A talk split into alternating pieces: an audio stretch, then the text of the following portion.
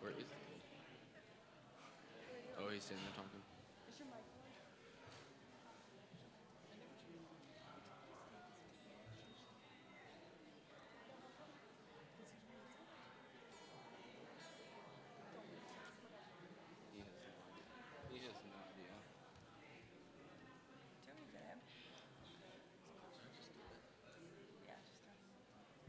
Well, good morning, Capital City. We're so glad that you're here with us this morning. Isn't it a beautiful day? Aren't you so glad that the rain stopped and the sky? I, I told Kayla on the way to church this morning, it's so it's too pretty. This we're not in Ohio anymore.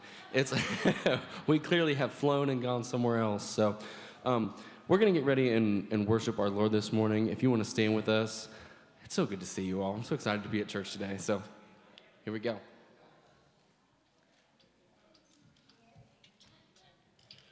I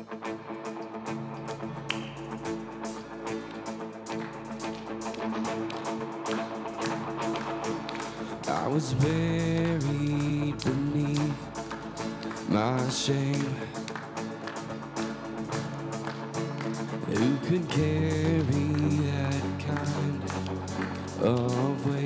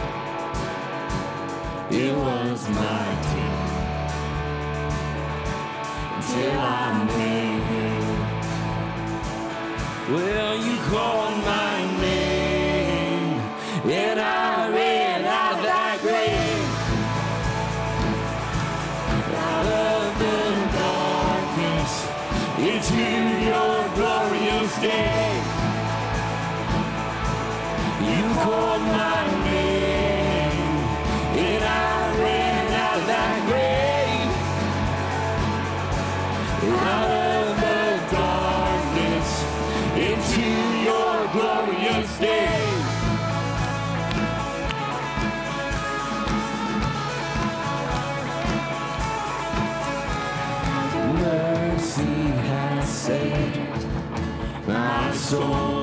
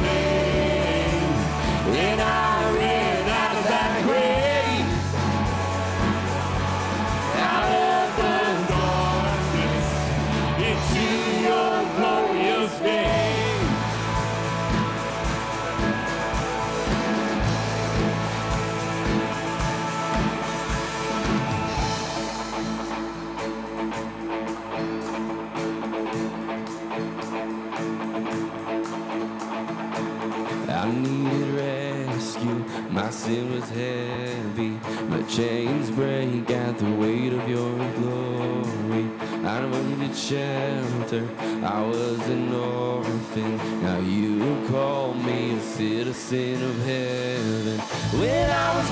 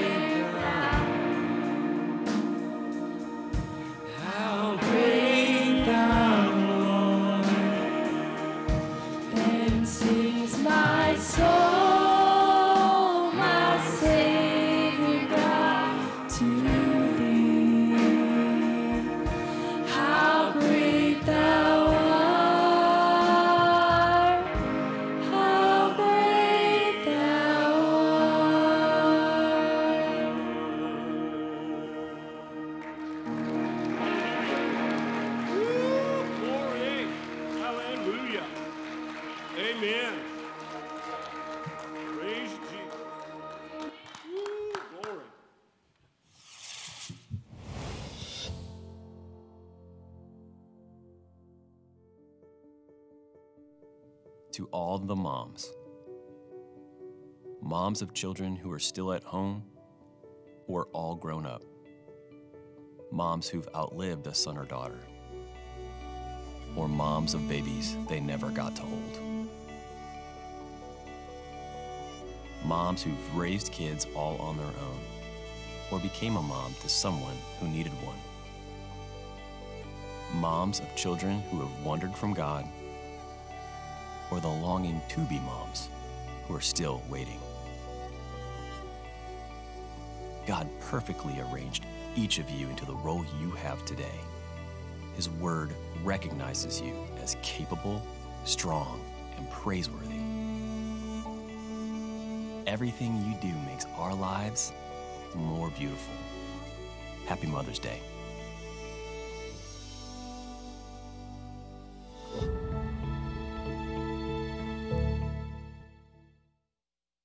Happy, happy Mother's Day to all of our mothers here. And in just a little while, uh, we are going to give you a, a special gift and we're going to have special prayer for you. But we just want to say welcome to each one of you today and happy, happy Mother's Day. Uh, I'm going to speak to you this morning about uh, something that maybe uh, you've never heard before. It's Mother's Day, but we're going to talk about not just mothers, but also um, just women in general.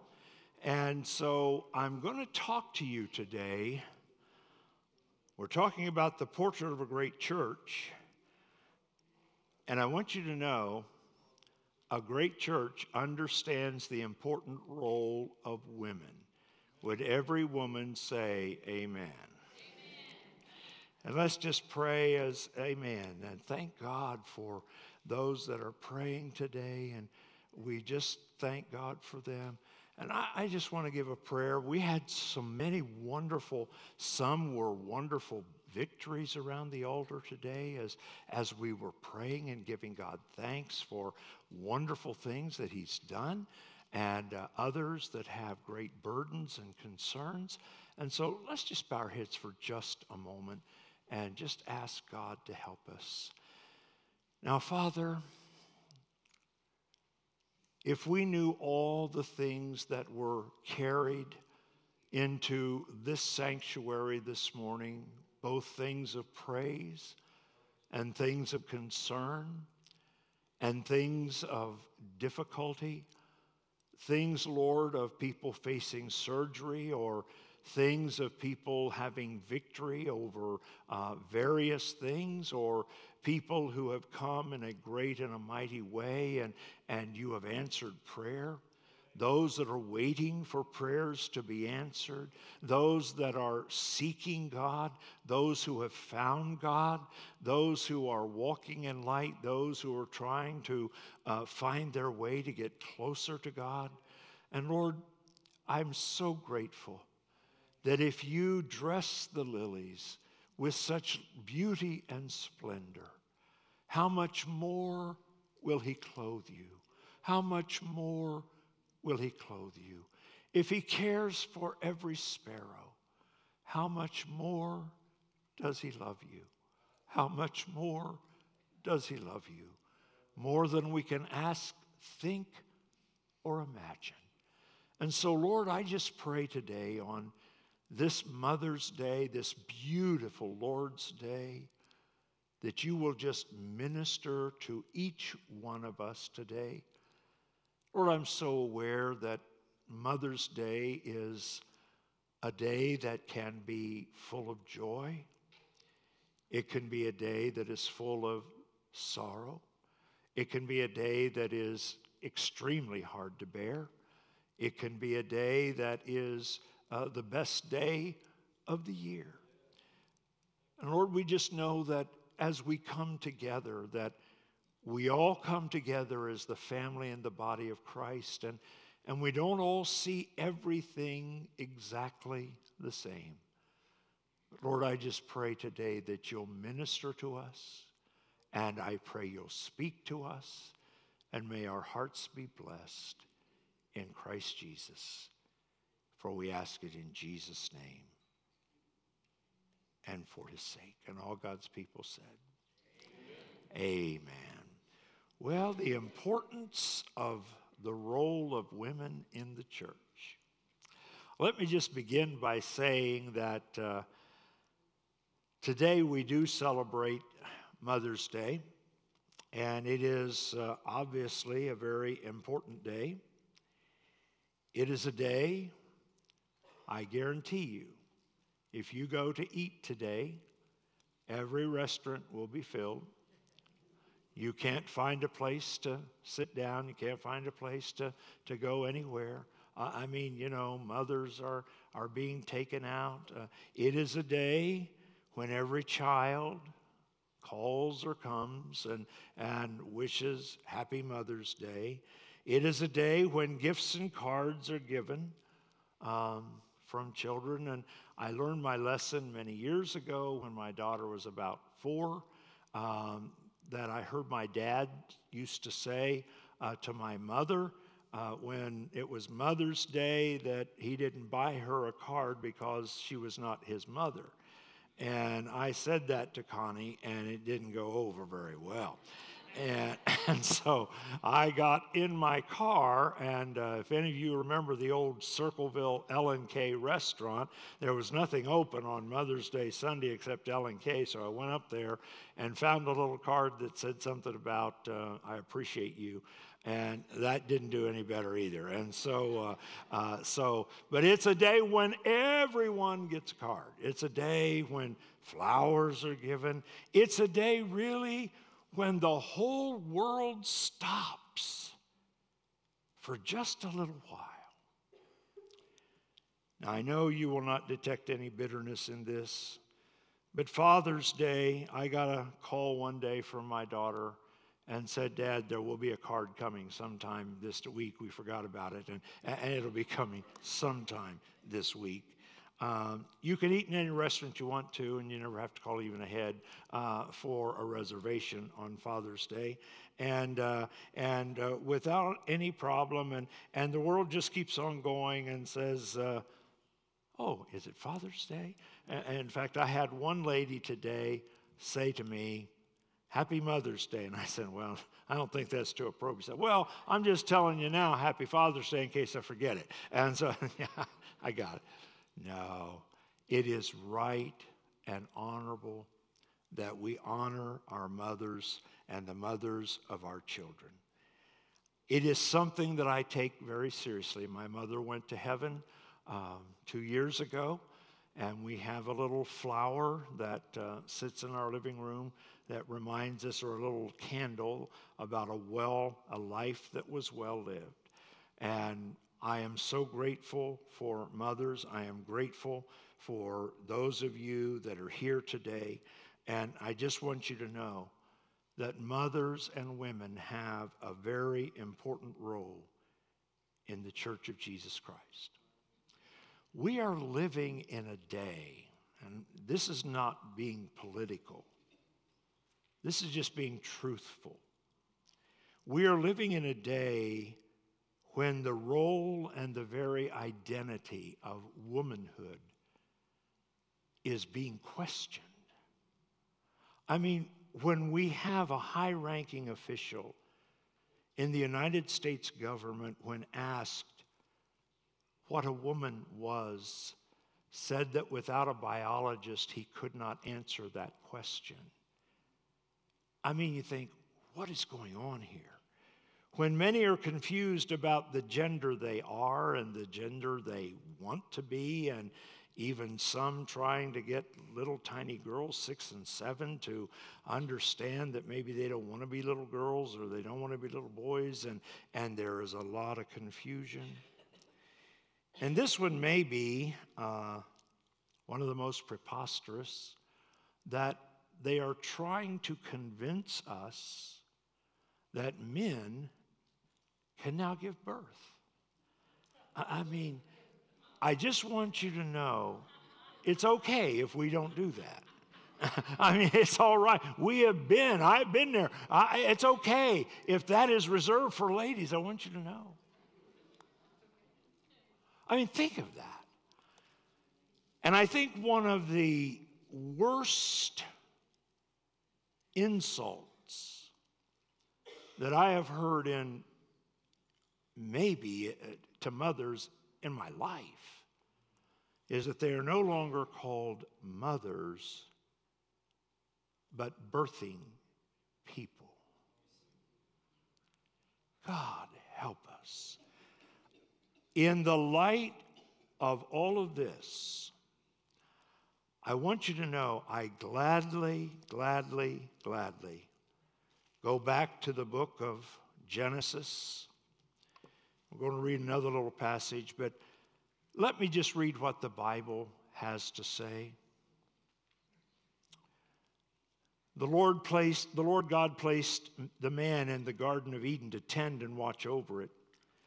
But the Lord warned, You may freely eat of the fruit of every tree except the tree of the knowledge of good and evil. If you eat of that fruit, you'll die. Then the Lord God said, It is not good for man to be alone.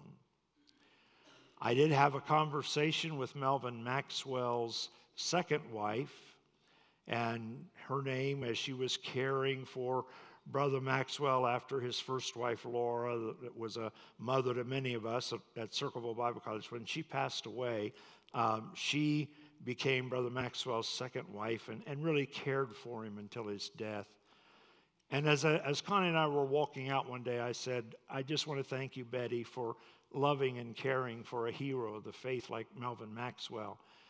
And she looked up at me and said, You know, the Bible says it is good for man not to live alone. And I said, Yes, I, I know that. She said, it didn't, or it, it, didn't say that about the woman, only about the man. That is good that man don't live alone, and we understand that because we men cannot survive.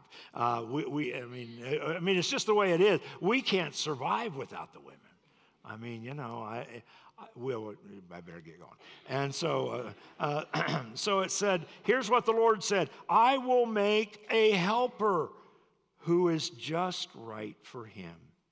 So the Lord God formed the ground, all the wild animals and the birds, brought them to man to see what he would call them. Man chose a name for each one. He gave the names to the livestock, all the birds of the way. So the Lord God caused the man to fall into a deep sleep.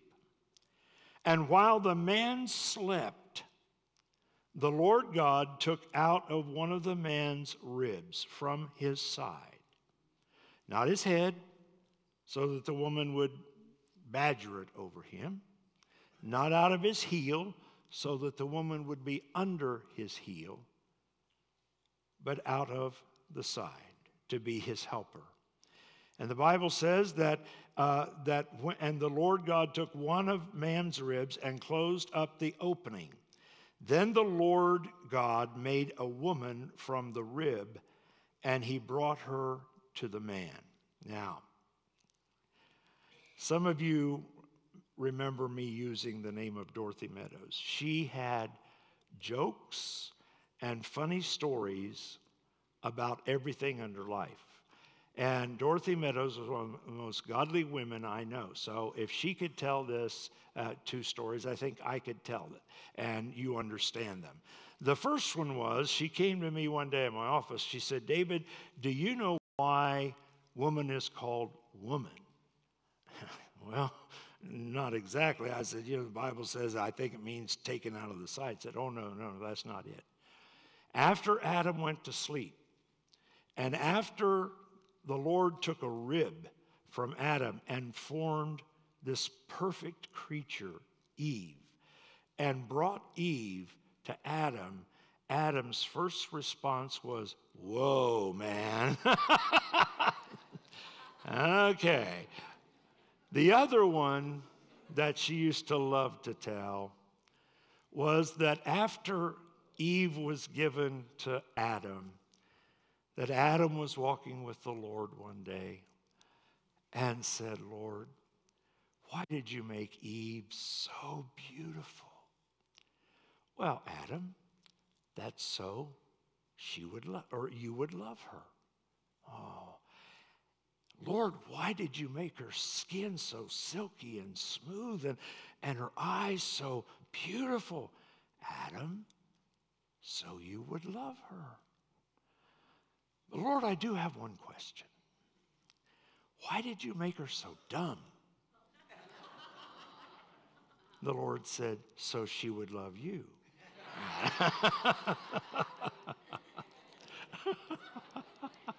uh, more truth in that than we know, right?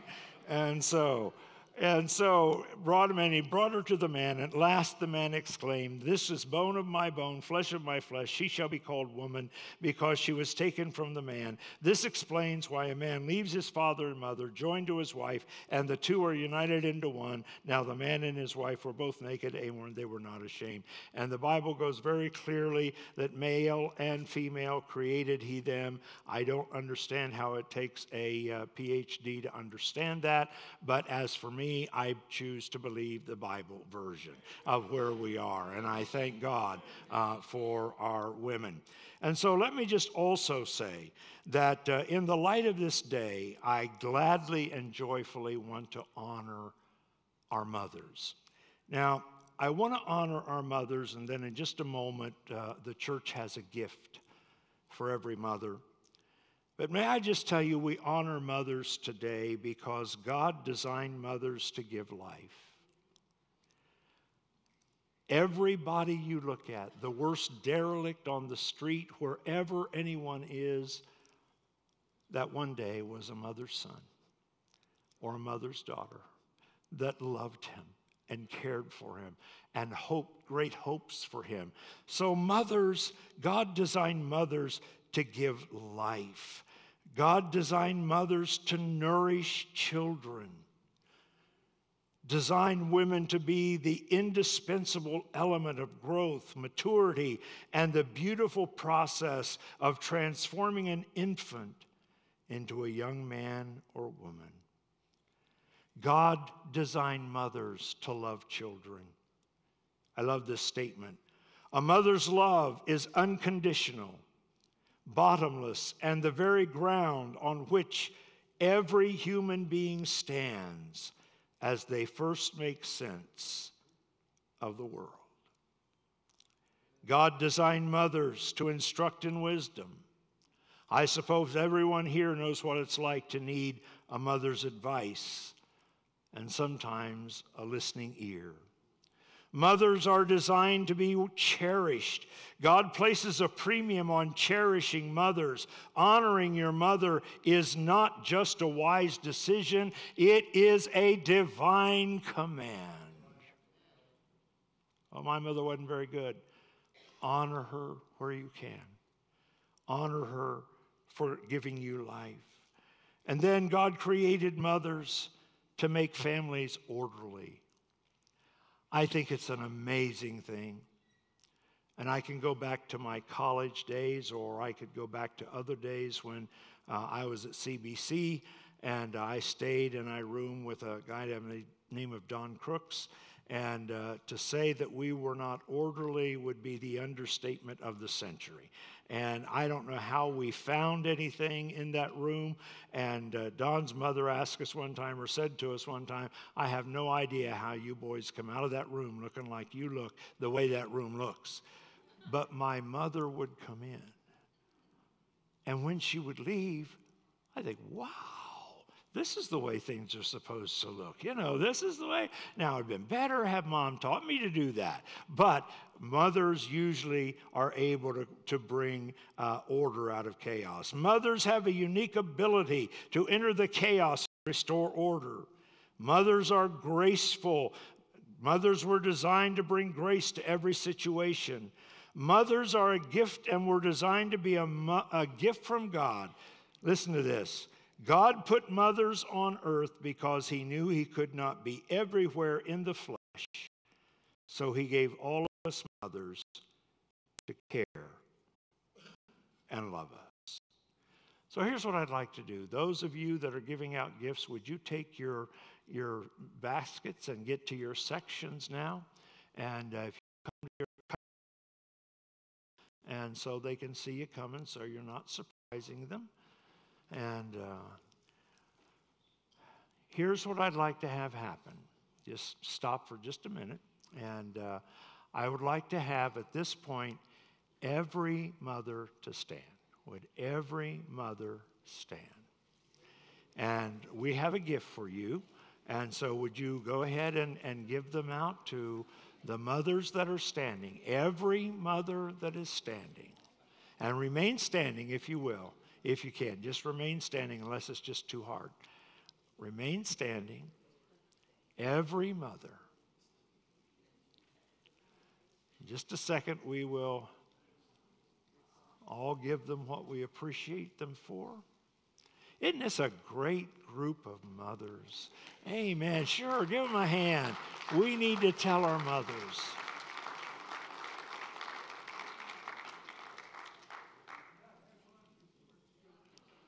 All right. I think if we don't have enough, I promised that we will, uh, yeah, we'll, we're going to remain staying just a moment for the mothers. If we don't have enough, then uh, we will give you a mug with Ghirardelli chocolates. But every mother, we want every mother to get it. Yeah, I'll take that one. I, don't, I don't want the compact. I, I want, I want Ghirardelli chocolates. every mother.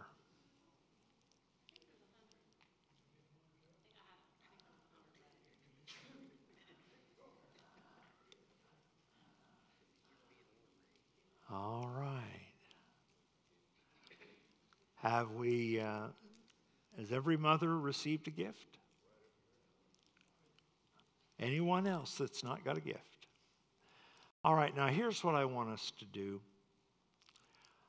I know your mother may or may not be here, but I want those of you that are either part of a family or a friend. You may not even uh, um, you, you know, you may be here kind of alone, but that's okay. Either part of a family or a friend. And I want the rest of us to all stand. And I want you, if you are related to one of these mothers, I want you to look at them and to ask them this question Have I told you lately how much I love you and how much I appreciate you? Okay, I know you guys wouldn't do that if I didn't tell you. Everybody stand and say that, okay? Have I told you how much I love you and how much I appreciate you? and no jokes, no jokes. Have I told you today how much I love you and how much I appreciate you? Every mother get a hug somewhere from somebody. That is so good. All right. Now just stay where you are. And here's what we're going to do we're going to put your hands on them if you're family or friends. Put your hands on their shoulder. And then we're going to pray for mothers. Okay? We're going to pray for mothers. So let's pray together. Okay? Our Father, as we come before you today, we want to thank you today for our mothers. Lord, we thank you for their investment in lives. We thank you for the long hours they spend. We thank you, Lord, for the years that they have given. And Lord, every mother that is in this place deserves to be honored. Father, thank you for our mothers. Thank you for what they bring in our lives. Thank you for how they've provided. Thank you for how they've blessed. Thank you for how they have cared for us. Thank you how they have nourished us. Thank you, Lord, even though they may not be perfect, and it's hard for everyone to be perfect, and no one is perfect. And Lord, thank you for the best efforts that they gave, and thank you for our mothers. And Lord, we just today pray a blessing upon them. We pray that you will bless them and bless them indeed and enlarge their territory. I pray that you will keep your hand upon them. I pray that, Lord, you will keep them from evil and harm and sin. And I pray that you will help them not to cause pain or experience pain, and that they will be honorable vessels of the Lord. For we ask it all in Jesus' name.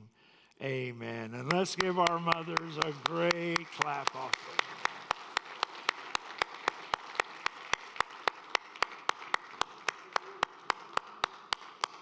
Mothers, we love you.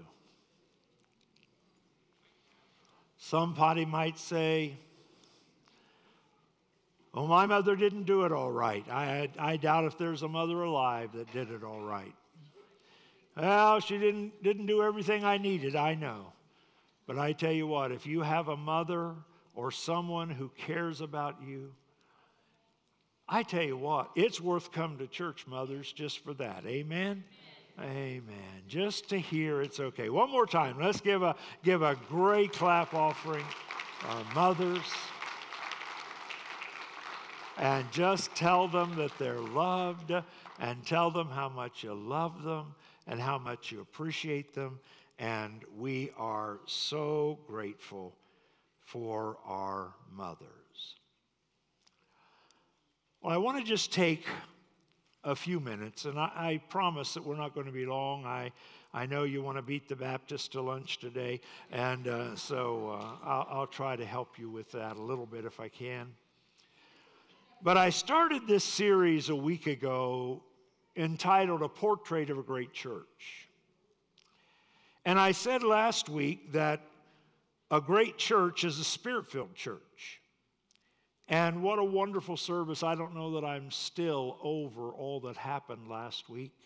It was a wonderful, wonderful outpouring of God's Spirit. And uh, we speak Jesus over all of you today. And so we thank you for all of that.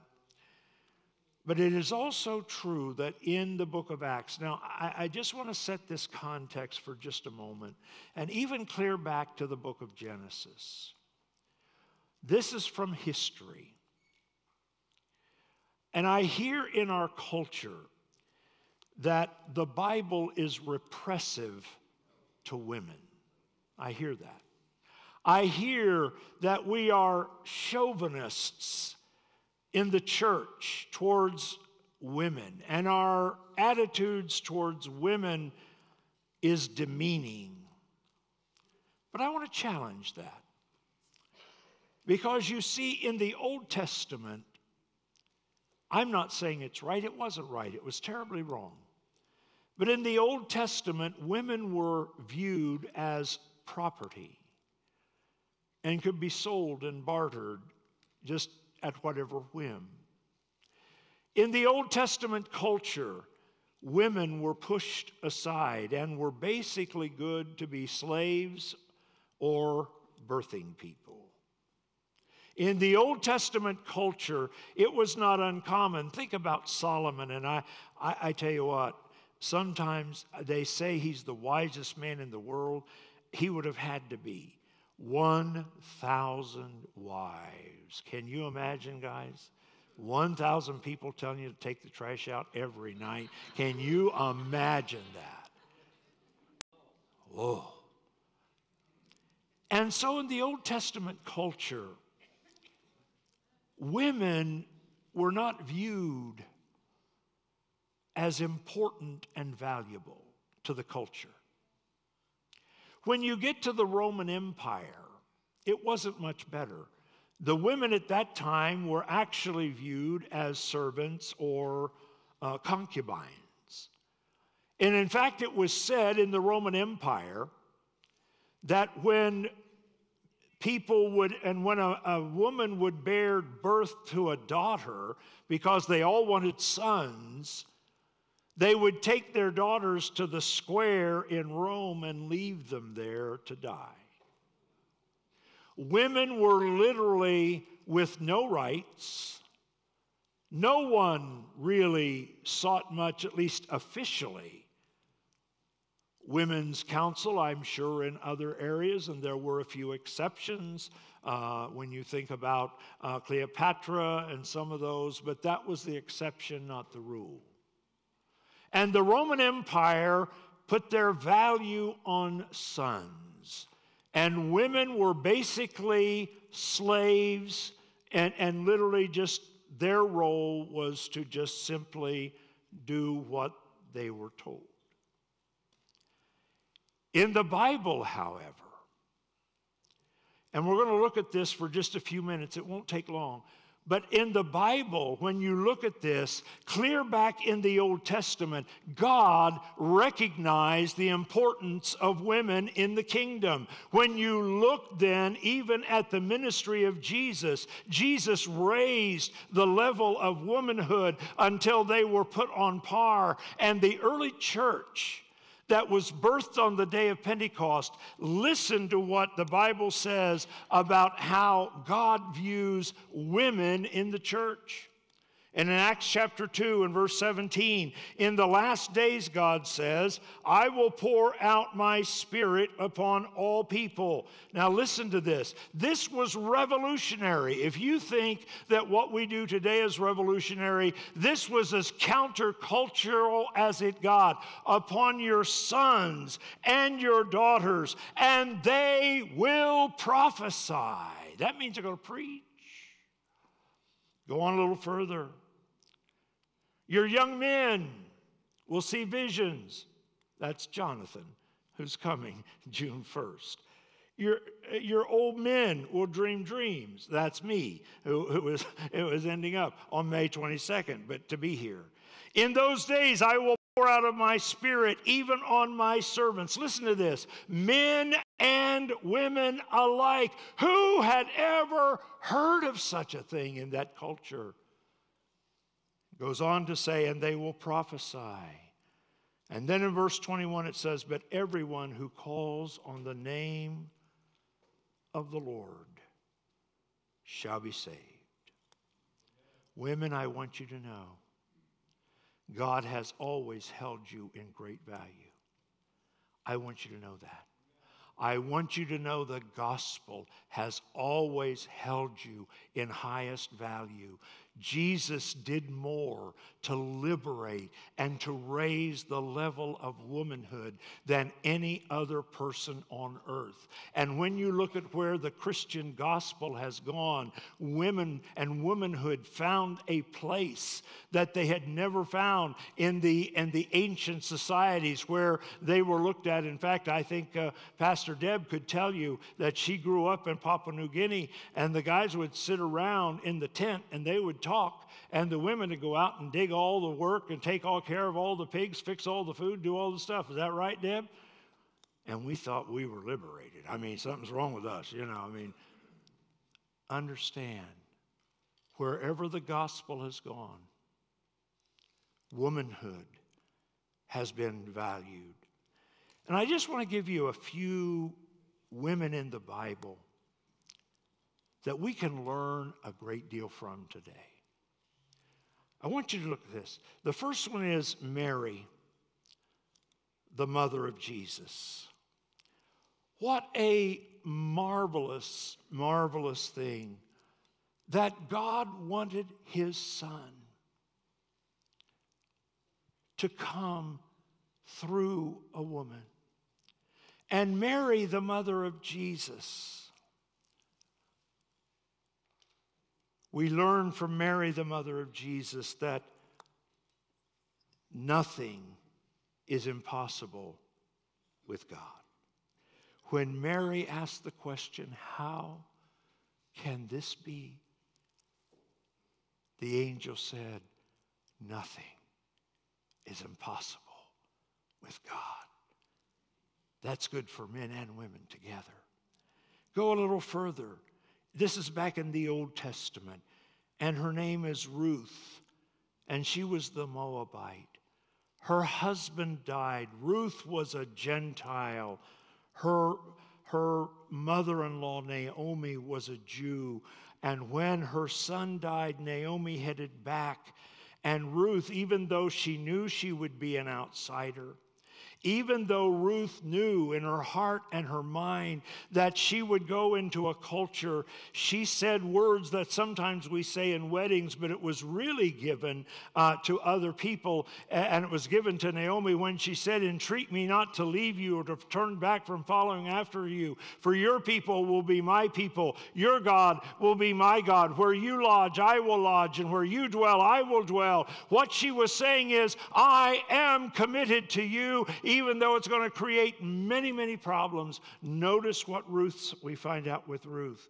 Ruth the Moabite helps us understand that commitment, even though hard, brings blessing. Commitment, even though hard, brings blessing, even now. When we go third, if we can get that slide up, that would really be a great help. Um, Ruth, yes, thank you, thank you. Ruth the Moabite just tells us that commitment brings blessing.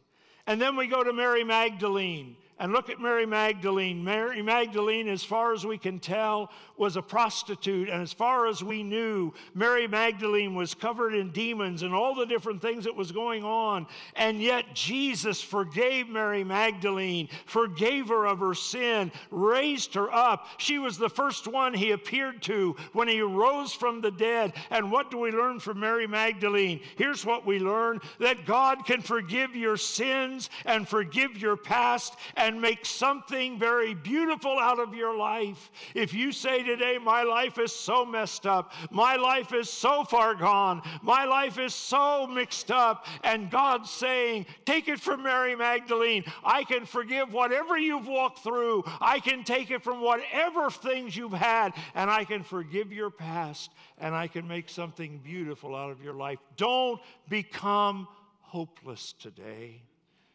Look at Rachel, the wife of Jacob.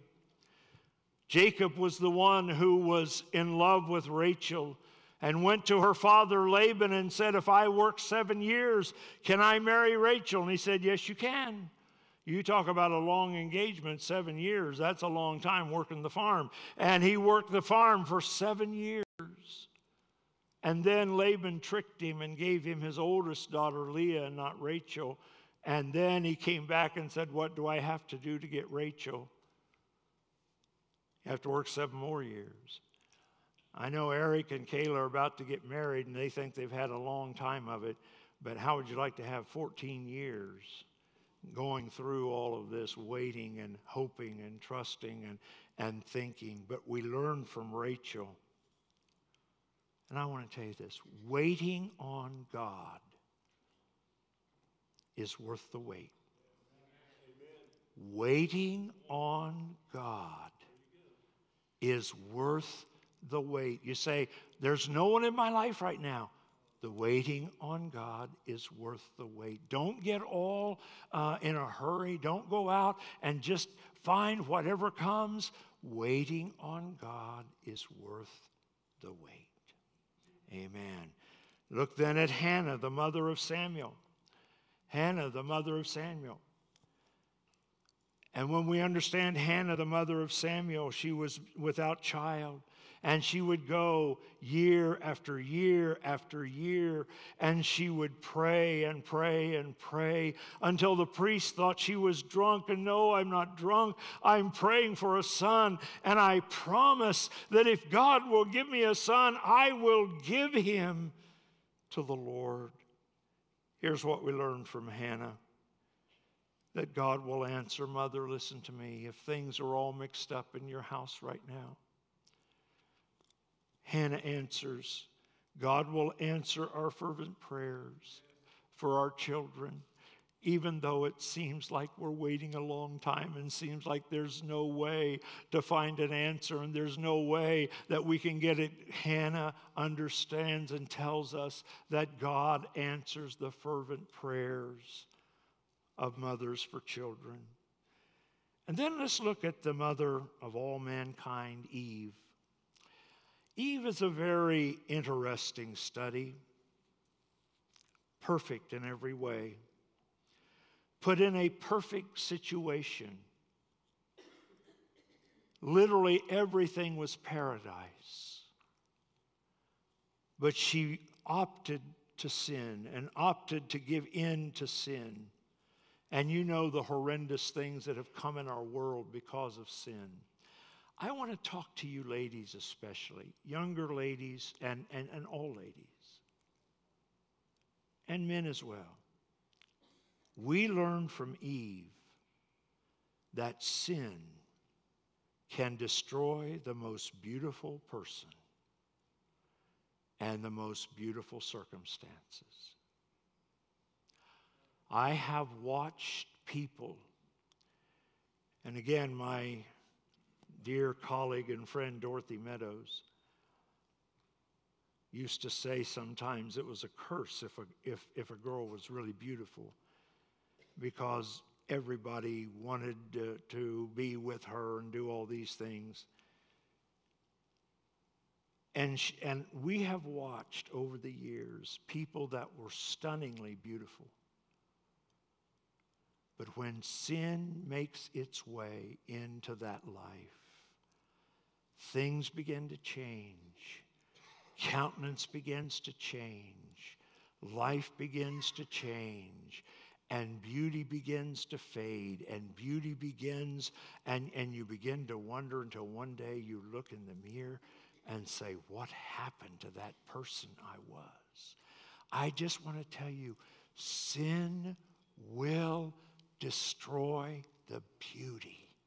It will destroy the beauty of anything it touches. It may not happen that minute, but just trust me. Learn from Eve that sin will destroy the most beautiful things. Then in the Old Testament, there's Deborah, who was the judge. And Deborah, here we are, and all the other men were, and all the other judges were, uh, were men, and they were carrying the banner. And what could a woman do? But God reached down and chose Deborah to lead the V, to become a judge. And women, and we learn from Deborah that women can become powerful leaders and bring about revival. Ladies, never think that your role is diminished in the kingdom of God. And then look, if you will, at Esther the queen, who had risen to be queen, and her own father in law and others were going to be killed on the gallows. And they said, Esther, you're the only one that can address the king and save all this. And Esther was terrified because if she went in and displeased the king, he would have her killed. But Esther, knowing that her whole family and people rested on her shoulders, made a very courageous decision and said, If I perish, I perish. And went in. And we learn from Esther that courage in the face of danger brings great victory. What, we, what, shall we say about Miriam? Miriam, the, the sister of Moses, who went down and found Moses, who was floating on, on the river, and picked him up out of the basket, took him to the princess, and took, and took uh, Moses into Pharaoh's daughter. And then said to her, Perhaps I need to find someone of the Hebrews who can nourish this child. And Pharaoh's daughter said, That's a good idea. So Miriam goes out and finds Mo- Moses' mother and brings him back in. And Moses' mother gets to train him in all the ways of God right in the palace. What an amazing thing. But we learn from Miriam that caring for a child can change the world. You don't know what that little child you hold in your arms or that little kid you're chasing around today can bring about. Caring for a child can change the world. And then this will help for some of us. Sarah, the wife of Abraham. And when we look at Sarah, the wife of Abraham, we begin to understand that Sarah was 90 years old when she gave birth. Wow. That's a new meaning. And Abraham was 99. I mean, you know, whoa. I mean, that's, uh, uh, I don't think I could take that today, uh, and I'm a long way from there. But let me tell you with Sarah, here's what we learned from Sarah. And I want you to repeat this after me. You are never too old to make a difference. Now let's say it together. You are never too old to make a difference. Will you say it one more time? You're never too old to make a difference. Oh, I've done everything I should. I want to sit down now. No, no, no. You're never too old to make a difference for God. And then you look at Elizabeth. This is John the Baptist's mother. Elizabeth, John the Baptist's mother. And when we begin to understand with Elizabeth, Elizabeth had not had children for all of these years and all of these years, and yet John the Baptist was miraculously conceived in her older age. And when John the Baptist was born, he then began uh, to preach about the ministry of Christ and began to be the forerunner of Christ. What do we learn from Elizabeth? Just this, and I want you to say this with me too. Previous failure does not need to define you. Let's say it together. Previous failures need not define you. Previous failures need not define you. No matter how many times you've fallen short, no matter how many times you've fallen down, no matter how many times you think, I just can't do it, there is no hope, there is no possibility in my life. Previous failures does not define you. And then there was a Priscilla, her and her husband Aquila. Priscilla was the one who gave teaching and help to uh, Apollos, who was a great preacher. And Apollos was preaching, but Aquila and Priscilla sat down and talked to them and said, Let us show you the Word of God in a more excellent way. Can I just tell you with Priscilla? That what we learn from Priscilla is speaking the truth in love can raise up a new generation. Speaking the truth in love can raise up a new generation. Only two more. Mary of Bethany. You remember Mary when Jesus was there and, and Mary was, was working and, and she was wor- or she was sitting at the feet of Jesus and Martha was getting all ready to do all the different things that were going on and, and Martha was working and working and working and, and Mary sat at the feet of Jesus and Martha finally got rather indignant and said, Master, tell her to quit doing that, quit praying and, and come and help me fix dinner. Sounds reasonable. But Jesus said no. Mary hath chosen what is right, and that will not be taken from her. What do we learn from Mary? That taking time for worship is always the best choice. Even if your house is a little dirty, even if something else needs to be picked up another day, taking time to worship is always the right and the best choice. And then the last one. The last one is Martha, her sister. And Martha was the one who was doing all the things of fixing the meal, cleaning the house, and running around like sometimes uh, we all feel like doing, that, that we are running around and, and doing all these things and, and working and working and working and working, and, and no one else helps us. And we think by doing a whole lot of serving, we're pleasing God. And, and there's a point where that's true. But here's what we learn from Martha that serving must never take the place of worship. Let me say that to especially many of the women in the church today, because you do so much. You do so much in the church. You do so much for the church. You do, I mean, it is truly amazing what happens. And I watch as, as some of our ladies that cook the food and the ladies that set up things and, and, and run the departments and all the things that are going in. I just want you to know all of that's beautiful.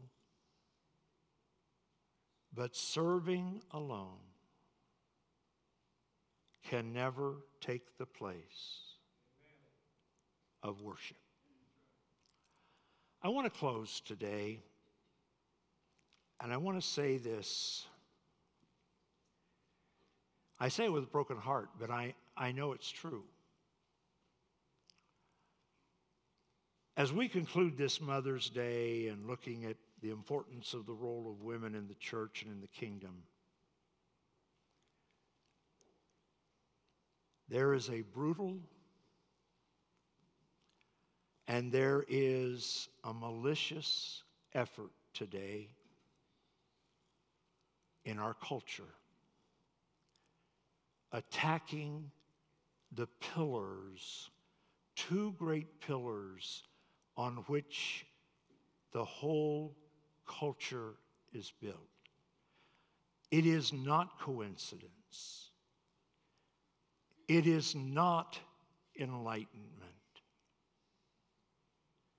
It is coming after the two pillars that hold this society up. The first, and you'll be surprised that I put this first, is the family. There is an all out and malicious effort today in any way possible to destroy the family. Family was created before the church. God understood that for something to be strong and something and for mankind to flourish as they should, that the family unit is not just a good idea, it's sacred. And when people start talking about, oh, what's marriage? Just a piece of paper. I want to get down and cry and say, no, marriage is not a piece of paper. Marriage is a sacred covenant between two people that was instituted before God Himself. When children are no longer there with the institution of the family when other things begin to take place to teach the children, and others begin to feel it is their role to teach the children outside of the home. There is a problem. When you think about all of the social ills, and, and I could go on and on and on until you'd say, Well, David, you're, you're trying to get into a political thing. I'm not. I'm just telling you, there is an all out assault against the family. It is not just enlightenment, it is a design, it is a design, it is a designed attack to destroy the family. And some of us are going to have to stand up like Joshua said. As for me and my house, we're going to serve the Lord. The second pillar that is being destroyed or tried to be destroyed is the pillar of faith. I think it's interesting that we can tolerate everything around the world, but talking about Jesus. I think it's interesting that we can tolerate every, every crazy philosophy that comes down the road, except if you dare to talk about Jesus, I mean, something's wrong with you. If you try to bring Jesus into the marketplace, I mean, we're going to silence you one way or another. I want you to understand. And one day, someone standing here saying these things, maybe someone will say it online, cart me off to jail. But I just want you to know whatever happens, this is true. This is the Word of God. And the devil is trying to destroy family, and he's trying to destroy faith. And if we just sit by and watch it happen, our children will grow up in a world, should Jesus tarry, that we will never recognize. Now, several years ago, and we did something last week, and I'm going to try it again, though this is not something we want to make a, a practice of. Several years ago, I attended a number of Promise Keeper, and I've mentioned this to you different times. And over the years, we would make promises. There were seven promises of a promise keeper, and one was to honor God, one was to uh, honor his wife and his family, and one was to honor his church and, and that kind of thing. But I'll never forget, in more than one setting, the first time I heard it was in Indianapolis, and there were over 70,000 men. And we all stood together. And ladies, I love to hear you sing. I really do. There, I do. But I tell you what, there was something when 70,000 men began to sing. And one of the songs that they sang was called the Family Prayer Song. Let me just, and here's what I'm going to ask you to do. Some of you may know it. If you know it, that's okay. But I'm going to invite moms and dads and single people and other people that we're going to come when, as, this sing, as this video plays. And I want us to take a stand. As for me and my house, we're going to serve the Lord. As for me and my house, as much as it depends on me, I can't make it for everyone else. But as much as it depends on me, here's what the song says Come and fill our homes with your presence. You alone are worthy of our reverence. As for me and my house, we will serve the Lord. As for me and my house, we will serve the Lord. We will serve the Lord. Lord, we vow to live holy, bowing our knees to you only. As for me and my house, we will serve the Lord. Staying together, praying together, any storm we can weather, trusting in God's word. We need each other, fathers and mothers, sisters and brothers, in harmony and love. As for me and my house, we will serve the Lord. And I'm going to walk down here in the front. I'm going to ask Connie to join me. And I want us to take hands. And I want us to sing this. And I want to invite every one of you that will mother, father, son, daughter, single mom, single person, grandmother, mother's gone, husband's gone, what, whatever. If this is your heart, I want you to come and pray for us. Would you play the video, please?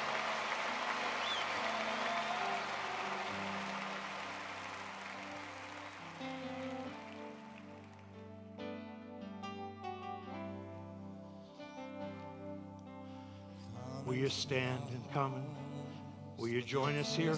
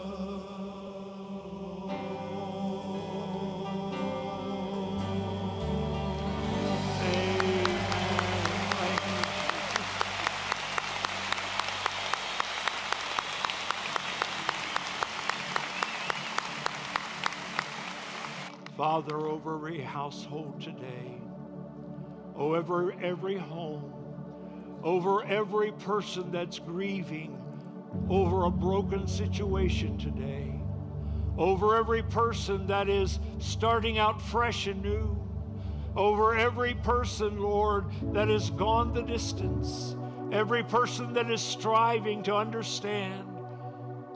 Lord, help us to make a determination as much as it depends upon me. As for me and my house, we will serve the Lord. Give us grace in these days not to be ugly, not to be uh, politically minded, but give us grace to stand for truth in a right way. Give us grace not to get political, but to give us grace, Lord, to stand on the principles of firm foundation. Give us grace to understand that if God be for us, who can be against us? And we dare to hold to that today. In Jesus' name and for his sake we pray. And all God's people said together, Amen. Give God one more praise offering. And you may be seated. You may be seated.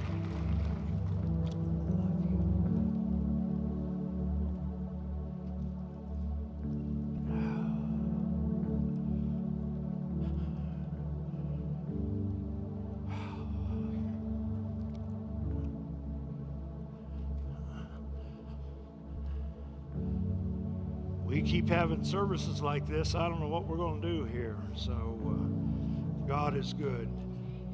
God is good. All the time. Connie, would you bring me a bulletin? I thought I had one here, but I don't. We're going to come to you at this time for our morning offering, and there are several things I need to mention, and then the worship team. Thank you so much, dear.